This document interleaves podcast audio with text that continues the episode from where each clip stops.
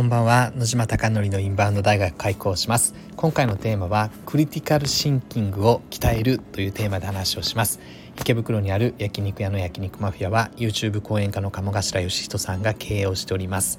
そこで月商2000万円の売り上げに回復するために海外のお客様を呼び込もうということで、昨年の7月からインバウンドの戦略チームが立ち上がりました。 SNS の取り組み、インフルエンサーマーケティング、ホテル営業など行っております。うまくいくこと、うまくいかないことがたくさんあるので、このスタンド FM を通してリアルな声を伝えていきたいなと思っております。では早速今回の本題です。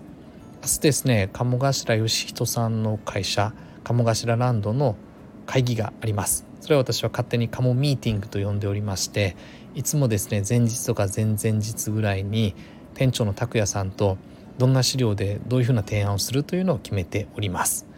で、今回はですね、アメリカ人が増えるタイミングというのを見定めて、そこに仕掛けていこうということを考えております。で、前回インフルエンサーのおはこさんからアメリカ人が伸びるタイミングは10月末から11月だよって話を聞いていて、そのタイミングがいいんじゃないかという話でした。また年明けも伸びるんじゃないかという話だったので、今まではですね、これをそのまま鵜呑みにして、じゃあ10月でっていう話だったのですが、前回のカモンミーティングでクリティカルシンキングという、改めて何度も思考をすることが大事だという話です。つまり何度も思考するためには、本当にこれでいいのかということを考える、疑問を抱くことが大事です。で、これは疑うというのはですね、悪い言葉に捉えられることが多いですが、それを払拭するために最近はポジティブな疑いという言葉を使っております。ポジティブにもっと深掘りしたら、もっと疑ったら、もっといい取り組み、成果が出るんじゃないかというのを考えております。なので今回もおはこさんにその話を聞いて参考にしながらも、実際にじゃあデータを見てみようということで、今ちょうど数字がバッと出揃いましたが、2017年の8月から2023年の7月まで今データをバーッと集計して、本当はですねこれ、アメリカのデータが出ていればいいのですが、やはり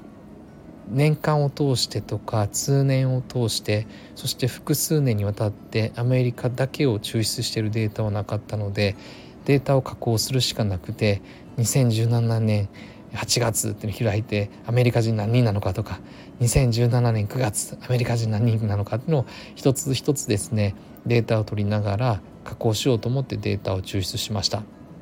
で、結論はどうだったかというと、2017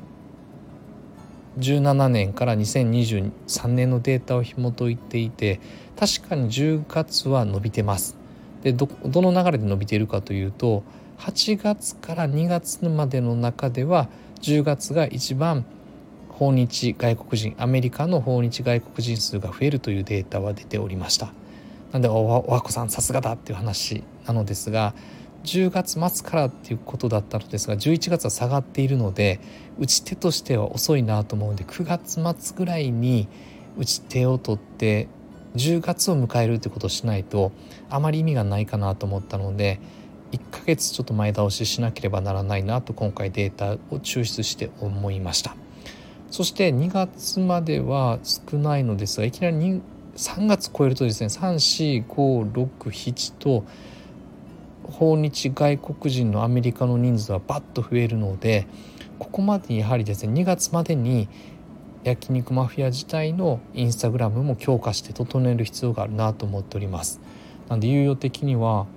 9月、10月、11月、12月、1月、2月、半年で焼肉マフィア自体のインスタグラムを鍛えるということだったので、猶予執行期間がまだあるということで、なんとかこの半年で整えて、爆発的にでも上がるのがやっぱり3月、4月です。そして6月です。で、10月は確かに2月まで何もしなくてこのままの推移をたどるよりは、一度10月の人が増えるタイミングでは私自身は打ち手をやりたいなと思うんですが、明日鴨さんに提案してみてどんな判断が下るのかということです。で、鴨さんに提案するとやっぱり私とか高谷さんが見えてないところも指摘いただくので、そうじゃないっていうことも返ってくるかもわからないので、そのお題をいただいてどうするかというのを検討したいなと思っております。そして3月4月が一気に増えるので、やっぱりここをしっかり取り組んで2000万人月間2000万円の売り上げに目指すために、ここを一つ軸にしたいなと思っていて、ここを起爆剤にしたいなと思っております。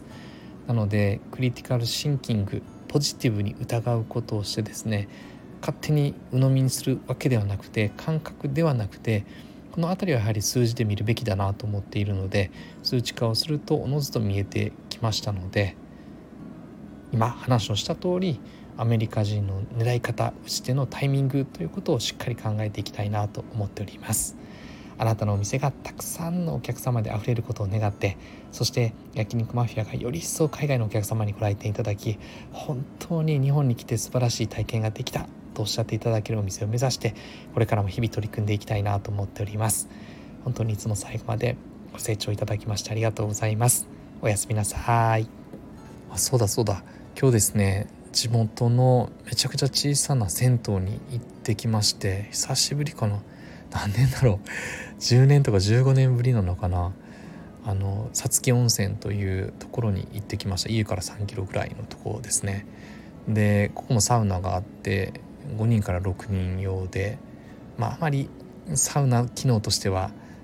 汗かけない機能が抜群に良かったとこだったん で今日はあまりでしたが、めちゃくちゃ面白かったのは、村の町の町長選みたいな話だったりとか、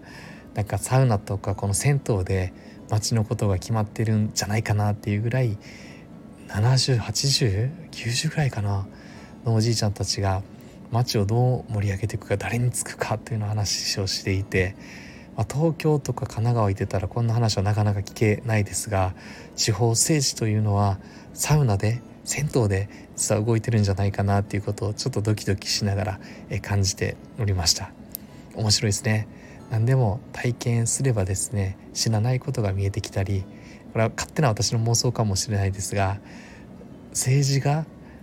なんか銭湯で動くってなんかちょっと素敵だなと個人的には思っております。